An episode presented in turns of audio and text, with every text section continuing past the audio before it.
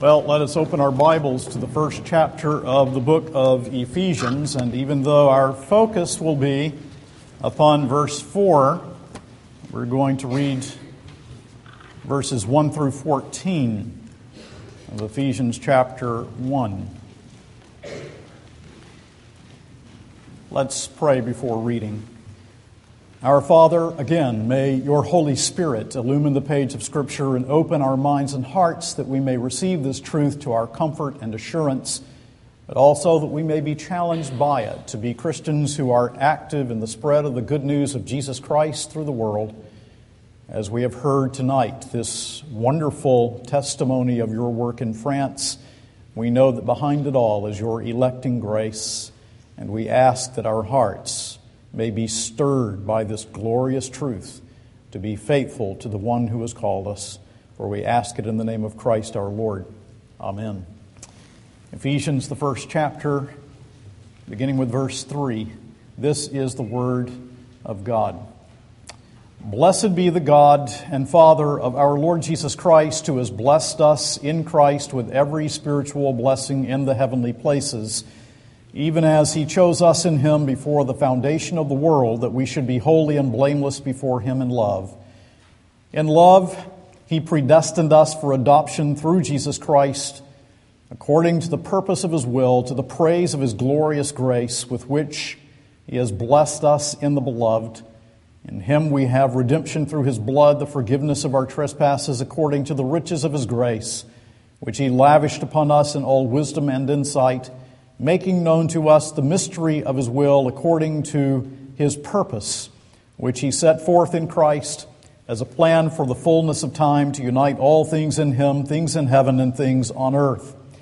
In him we have obtained an inheritance, having been predestined according to the purpose of him who works all things according to the counsel of his will, so that we who were the first to hope in Christ might be to the praise of his glory. In him you also, when you heard the word of truth, the gospel of your salvation, and believed in him, were sealed with the promised Holy Spirit, who is the guarantee of our inheritance until we acquire possession of it, to the praise of his glory. The love of God, infinite beyond comprehension, is so wondrous and so deep and so far beyond us, and yet it is the Christian's privilege to always attempt to plumb the depths of what it means that God loves his people. To say election is to say the love of God. Don't shrink from electing grace, but revel in it because it is all about the love of God. In Ephesians 1, election is the first of the blessings that Christians have in Christ. We are told in verse 3 Blessed be the God and Father of our Lord Jesus Christ, who has blessed us in Christ with every spiritual blessing in the heavenly places and then, as Paul the Apostle begins to enumerate the blessings that we have in union with Christ, the first blessing is election in verse 4. Even as he chose us in him before the foundation of the world, that we should be holy and blameless before him.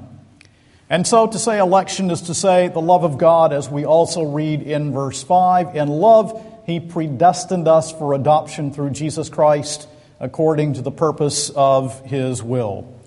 Election is the source of our praise to God. It is the fount of wonder in our Christian lives. It is the food of our sustenance. It is a plank in our assurance of faith. And let us remember it is a biblical doctrine. We do not preach election simply because we are Presbyterians. Presbyterians do not believe election because we're Presbyterians. We believe election because it's taught in the Word of God. It pervades the Bible. And lest you think that it is only Presbyterians who do or have preached these wonderful truths, let me remind you that all through the history of the church, those who have studied God's Word have been moved to embrace these truths, to believe them, and to preach them to the people of God. Indeed, if we were to go back to medieval Roman Catholicism and we went to the great Summa of Thomas Aquinas, you would find it there. If you moved forward in history to the Reformation and looked at the writings of Luther, you would find that this doctrine pervades his writings. If we came further to the Baptist Confession of 1689, you would find that doctrine clearly taught there. You find it in the Anglican Articles of Religion and the Congregationalist Savoy Confession, and I've not yet mentioned the Westminster Confession of Faith. And so, what a wonderful thing it is that the people of God throughout history have understood these things, not only understood these things intellectually, but experientially. Every Christian knows that if we're saved, it is all together because we have a loving and gracious God who does it. Now, I want to, from this verse, verse 4 in particular, say five things about election and then draw some implications for it for the people of God tonight. The first thing that we want to say about election is that election is an act of God. God works on a plan. You can't miss that simply reading this first chapter of the book of Ephesians. Each person of the Trinity is involved in our salvation. According to this chapter, the Father has chosen us, Christ died for us, the Holy Spirit applies that work of redemption in verse 14. He seals the people of God until the day of redemption. Now, if you are a human architect, you will have a plan and you will attempt to execute that plan. There may be changes that come in the plan of the human architect, but there are no changes in the plan and purpose of God. But there are many who even profess faith in Christ who will not allow within their minds and hearts that God has a plan. You will allow it for a human architect, but will not allow it for God. But the scriptures teach that election is an act of God who works according to plan. Choosing is especially ascribed to the Father in verses 3 and 4. Jesus said, All that the Father giveth unto me shall come unto me. The Father has given to Christ a people. There's a children's poem that I really do like that comes from way, way back in the Puritan era, I think, that says this God the Father thought it, God the Son bought it, God the Spirit brought it, the devil fought it, but thank God I got it. And that is really good catechesis. It's a good summary of what we find in the first chapter of the book of Ephesians, don't you think? It is an act of God. It is His choice, not ours. John 15, 16, ye did not choose me, but I chose you. Romans 9, 15, I will have mercy on whom I will have mercy. And in the 11th verse of this chapter, we see that God is the one who works all things according to the counsel of His will. Now, think about that for a moment. He works, that's divine providence. All things, that's the extent of his moral government. According to the counsel, that's his divine decree of his own will. That's the first cause behind all things. God's overarching, comprehensive, architectonic plan. What a wonder. In 2 Thessalonians 2:13, Paul tells us God chose you from the beginning unto salvation. And so it's very clear from Ephesians 1 verses 3, 4, 5, 11, other places in the Apostle Paul, the teaching of Jesus himself, that God's work of election is an act that is dependent not upon us, but upon his own sovereign plan. Hence, it is secure, it is irrevocable, it is certain, because God does not change his decree. What a wonderful thing it is for us to know that having been chosen in Jesus Christ, that plan is an irrevocable plan that he will not lose his own. Well, that's the first thing. Election is an act of God. The second thing that we see in this section of Scripture is that election is God's choice of individuals. Now, that does not mean that God merely foresaw who would believe and who would not believe, because no sinner can believe in his own power. You remember a few Sunday evenings back, we looked at the second chapter of Ephesians, and we were told, And you were dead in your trespasses and sins, and what which you once walked, following the course of this world, following the prince of the power of the air, the spirit that is now at work in the sons of disobedience. Paul explicitly denies that election is based on foreseen faith or merit when he tells us in the ninth chapter of the book of Romans, in verses 10 to 13, and not only so, but also when Rebekah had conceived children by one man, our forefather Isaac, though they were not yet born and had done nothing either good or bad, in order that God's purpose of election might continue, not because of works, but because of his call, she was told, The older will serve the younger. As it is written, Jacob have I loved, and Esau have I hated. And so election is God's choice of individuals. Election is God's determination to save those chosen in Christ before creation, not because of anything in us, not because of anything that we had done or any foreseen faith or merit, but for his own glory. So that we are told in Acts 13:48 as evangelism is taking place in the apostolic church, as many as were ordained to eternal life believed. We sing that great hymn, A Debtor to Mercy Alone, of covenant mercy I sing. And isn't it true? We are debtors to the mercy of God alone. We have nothing to offer, nothing to contribute. It is altogether of grace from first to last. Why do any believe who believe? Because God wills them to believe. Here's the power of the gospel. You see, a sinner says, just as we heard tonight, uh, I don't want to believe. I don't want to believe. I remember sitting with a friend of mine who said that to me.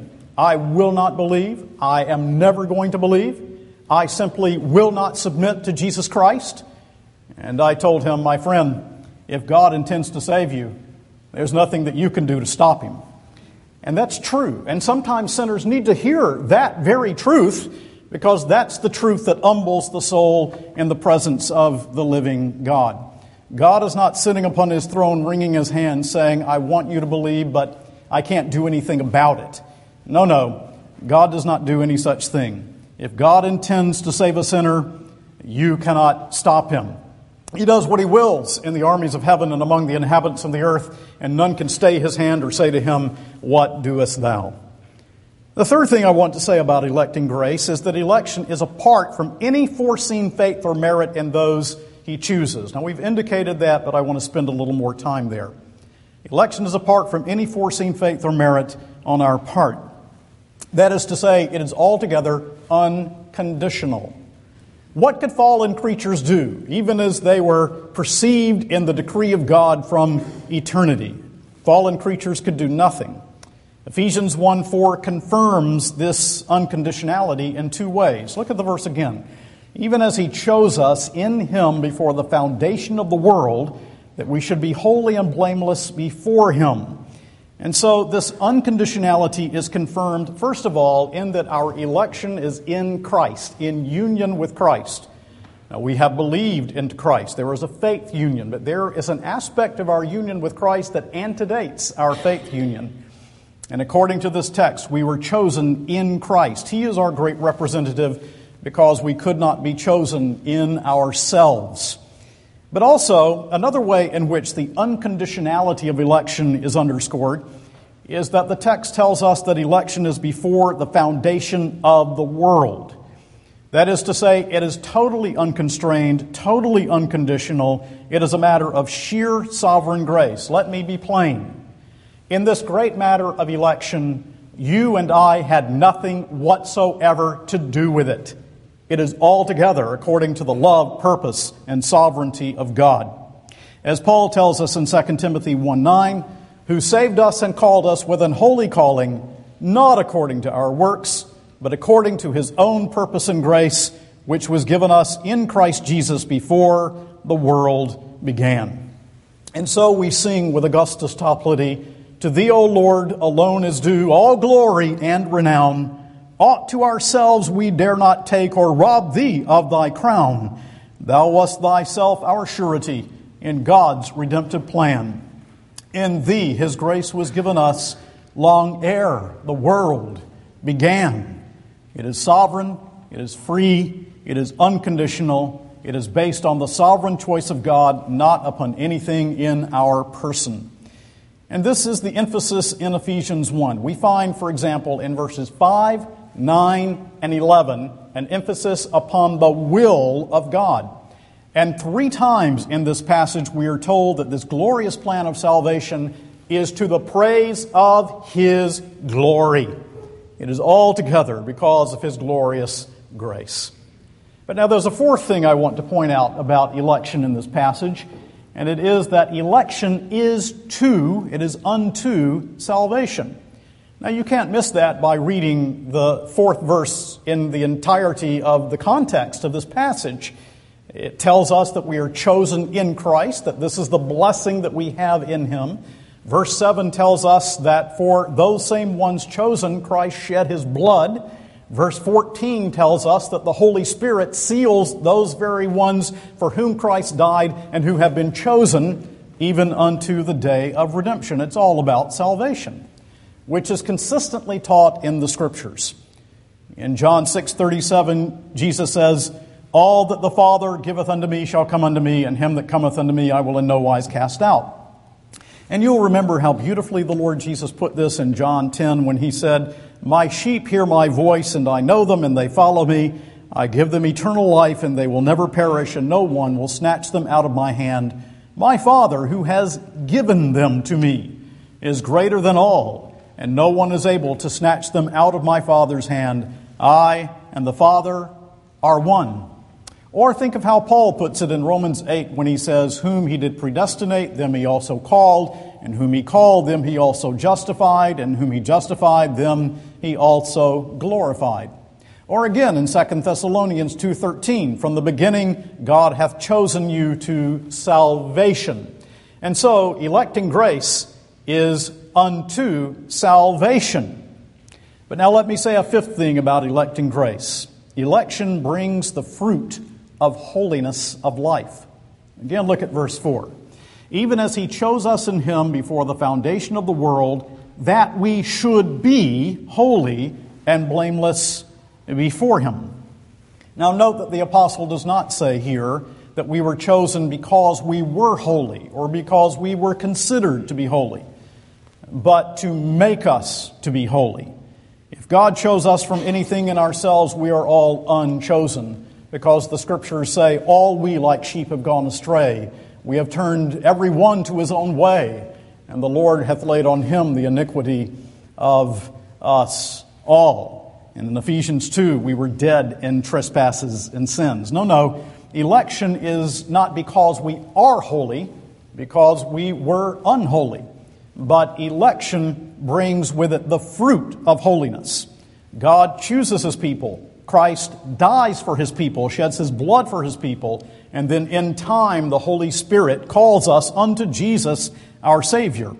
And when God converts us, it is traceable to his choice, and when he saves us, he changes us. There is a radical newness that comes about when a person is called by the Holy Spirit and is converted by the Spirit of God and his sovereign work of grace. That's really where the battle with sin begins when we are called in grace to put our trust in Jesus Christ. Now, I think evangelicals don't typically understand this because we're still influenced by Keswick holiness movements, the idea that we can be converted with no change of life, that holiness might be a later experience, a second work of grace, or some kind of higher plane of Christian living. But no, that's not true. When the Holy Spirit draws us, He radically changes us. Now, that change may be a very small change, but it is a real change. It's a wondrous change that grows and progresses throughout the Christian life, but a change and a radical change it is. It is the removal of a stony heart and the giving of a heart of flesh upon which God has promised to write His law. So, what have we said thus far about election? That according to this text, election is an act of God. Secondly, that election is God's choice of individuals. Thirdly, that election is apart from any foreseen faith or merit in those whom he chooses. Fourthly, that election is unto salvation. And fifth, that election brings with it the fruit of holiness. But the next thing I want us to do is think about some practical fruit and implications of this wonderful doctrine. And the first practical fruit, the first implication of this great theme of electing grace is that it brings to the heart and lives of the people of God a sense of utter humility. Humility. Nothing is so calculated to humble us than the recognition that there was nothing in me for which He chose me, nothing that I contributed to my salvation, that even my faith is His gift to me. If my salvation is all of grace, I owe all to Him, and that humbles me into the very dust. Someone says, well, it's unjust, it's unfair. But that's the answer of pride, not the answer of humility. Paul answers that in Romans 9. Who art thou that repliest against God? Shall the thing formed say to him that formed it, Why hast thou made me thus? You see, no one merits salvation. God would have been perfectly just had he allowed us all to go to perdition. And if he saves one, it is grace, it is undeserved. God is no man's debtor. But if you want justice, let me ask the question do you really want justice? Do you really want fair? Because the Bible says, here's what is just, here's what is fair. The wages of sin is death. That's fair. But God did not give us justice because his just wrath was poured out on the great substitute for his people on the cross, which was his plan for the salvation of his people from eternity. Well, God should have saved everyone, someone says. I don't like it. Well, no one ever thought that you would. We don't like it. We don't, by nature, like it. That's our problem. We don't want God to rule over our lives. So you see, the question is not why did he die? Why didn't he die for everyone on the cross? The question is why did he die for any? And when you answer that question, you have to say it is sheer love, sheer sovereignty, sheer grace, sheer mercy. No one deserves it. But you know, having said that no one wants this thing, let me qualify that. Because when the Holy Spirit begins to work in the hearts and lives of the people of God, they find that over time they delight in this truth. It is so delightful to know that God has revealed these things and that in our hearts there is a natural enmity against the sovereignty of God, but it's humbling to know that He is the potter and I am the clay. It's humbling to know that grace, grace changes our enmity into a sense of wonder and into a, a deep experiential love within the heart. So that again we sing, Why was I made to hear thy voice and enter while there's room, when thousands make a wretched choice and rather starve than come? 'Twas the same love that spread the feast that sweetly forced me in, the way it was originally written, else I had still refused to taste and perished in my sin. Now, I remember a couple of years ago saying to our congregation, Go read Jonathan Edwards' personal narrative. And one of our young people did that very thing. Uh, left one Wednesday night and said, Pastor, can you get a copy of Edwards' personal narrative for me? And our young person took that and read it. Some of you adults can follow suit.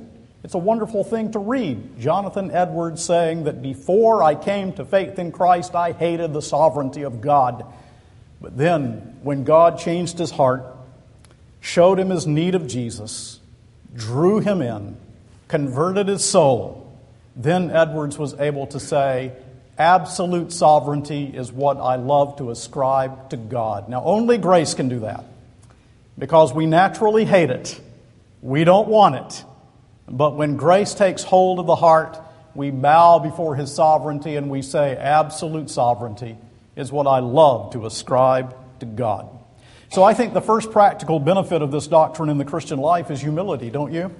But there's another, and it is assurance of faith. Assurance is a tremendous implication of this doctrine. God gives this doctrine for the comfort of God's people. He didn't give this so that you can lose yourself in some, in some um, uh, maraes of, of, of, of, rooms and, and, and uh, doorless uh, uh, rooms that, that you can't find your way out of. And he, he didn't give, as Calvin says, this, this truth so that we can mount up to the blinding light of God's decree and peer into his sacred counsel. He's revealed these things to us so that we may humbly receive the assurance of faith that he intends for us to have.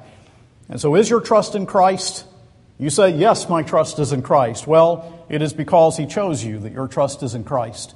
What can change His decree? What can reverse His love? Nothing. You love Jesus because He first loved you. I remember as a teenager reading in Spurgeon, because I've been reading him since I was a teenager, reading in Spurgeon that he preached in a Methodist church. Now, these were old fashioned shouting Methodists, not the kind that most of us see today. And as he was preaching along, he said, Now I come to my next point electing grace. And all of a sudden, no one shouted. no one was glad to hear it. He said, Oh, you're not shouting your amens, but let me tell you, he said, you really believe this doctrine. It's right there in your hymn book. Oh, how I love Jesus because he first loved me. Now, you see, that's assurance of faith. It's not like the girl who wonders about the boy who takes the daisy and says, He loves me, he loves me not, he loves me, he loves me not. You needn't do that with Jesus. When Jesus comes into your life and gives you saving grace and saves your soul, throw the daisy away. Because Jesus loves you for time and for eternity, and He has always loved you, always has, always will. My love is oft times low, my joy still ebbs and flows, but peace with Him remains the same, no change Jehovah knows. I change, He changes not, the Christ can never die. His love, not mine, the resting place. His truth, not mine, the tie. Isn't it wonderful to know that we can have assurance of faith because Jesus died for us? Behind that is God's eternal purpose, and He has given us faith to embrace Him. Now, I think there's a third implication of this doctrine. It is very motivating and strengthening in the Christian life. Who can oppose God's elect successfully? Isn't that what Paul says in Romans 9? Who, uh, Romans 8, who can lay anything to the charge of God's elect? It is Christ who died. And so it motivates us in many ways. It motivates us to holiness. Election is a separation, so to speak. So I will live for him. If God so loved me, then I will also love him in return. And then we find that it is a tremendous motivation to evangelism. Those people who tell us that if you believe electing grace, that you're not going to care about the lost and you're not going to evangelize, they just don't know their church history, much less their Bibles. Jesus taught it. He came into the world to save sinners. Paul taught it. Have you ever known a more burning evangelist than Paul the Apostle, who wrote this chapter and other passages that we have referenced tonight? If God so loves me, then I also want to tell others of that love. And so we find Paul. We find George Whitefield, We find Jonathan Edwards. We find the Countess of Huntingdon. We could go on and on and on through history. Hasn't the Lord appointed a multitude whom no man can number from every tongue, tribe, kindred, and nation on earth?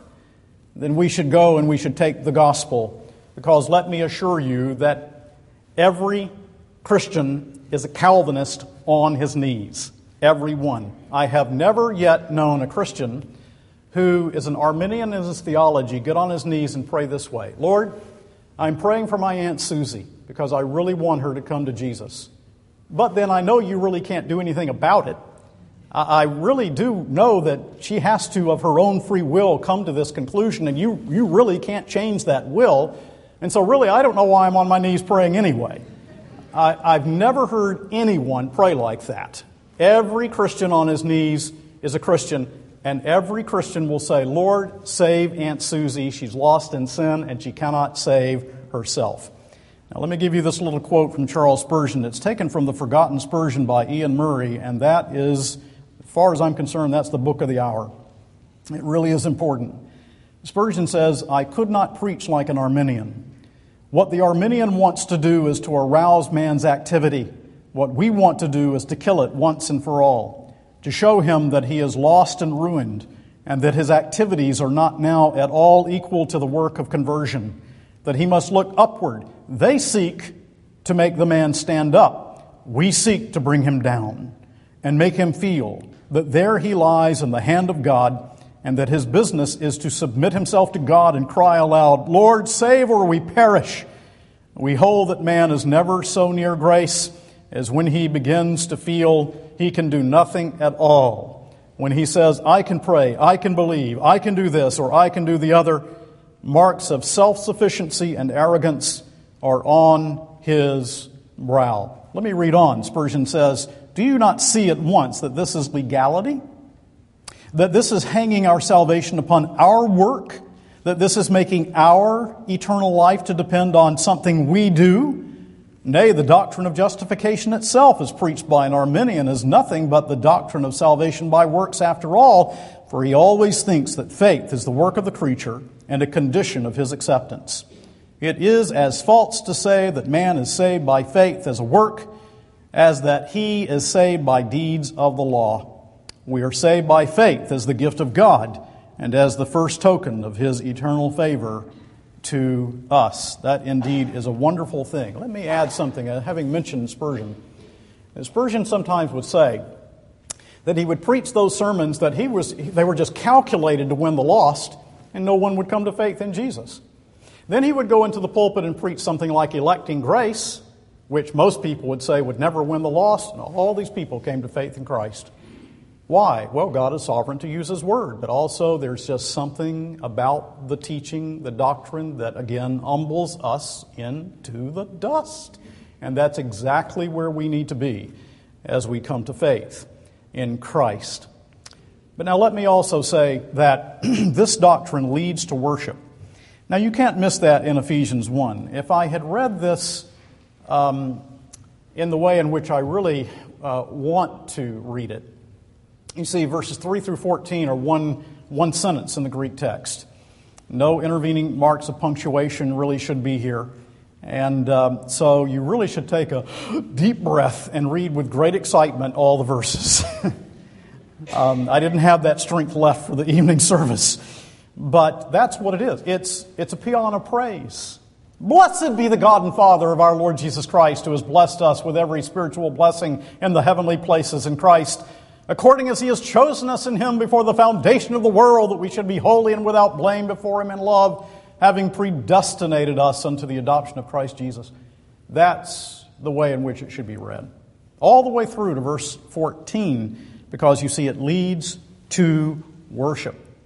Do you remember how the Apostle Paul, in those first eight chapters of, of Romans, focuses on uh, justification and, uh, and on the, the, the work of the cross, and then he moves on and he talks about electing grace so that when he comes to chapter 11, verse 33, he can't contain any longer, but he breaks out again into praise, and he says in chapter 11 of Romans, verse 33, Oh, the depth of the riches and the wisdom and knowledge of God. How unsearchable are his judgments, how inscrutable his ways.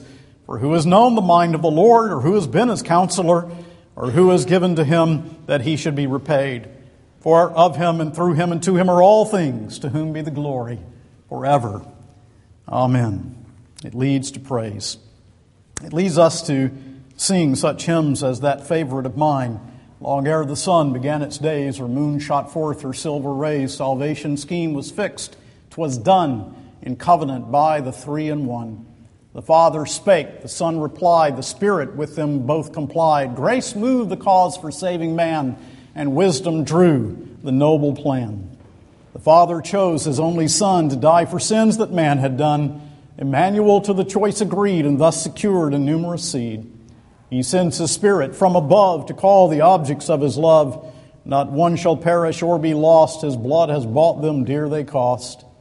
What high displays of sovereign grace, what love to save a ruined race. My soul adore His lovely name, by whom thy free salvation came. Lines that I memorized when I was a boy. Now, even in an evening service such as this, there may be someone who is lost and undone and outside of Christ, you don't know Jesus. Let me say to you, the gospel does not come to you in any other way but addressing you as a needy sinner in need of grace. Your business is with the demand to believe in the Lord Jesus Christ. Some of the old teachers in the church used to say, salvation is like this. You would uh, go to the door and it says, Whosoever will. You walk through and look back, and then you find over the door, chosen in Him before the foundation of the world. Your business is to walk through the door and to believe in the Lord Jesus Christ, which He enables the sinner to do by grace. Election is not given to you as an excuse, it is given to God's people. This truth is revealed to us for our assurance. It is not given as an excuse for you. Because before the judgment seat, the question will not be, were you elect or were you not? The question will be, did you sin willingly? Did you reject Christ willingly? And every unbeliever will say, yes, I willingly rejected the gospel or what God had revealed to me of his truth. And so believe in Christ, and then you will know it is because he drew you and has loved you from eternity. And I charge you by the all sufficient blood of Calvary, believe on the Lord Jesus Christ and refuse and your blood is on your own head. The sovereignty of God shows you that you are completely in the hands of a living, sovereign God. And so may His Spirit enable you to go to Him that you may ask Him to do for you what you cannot do for yourself. And go to Him and say, Lord, save me, or I perish. Venture on Him, venture wholly. Let no other trust intrude.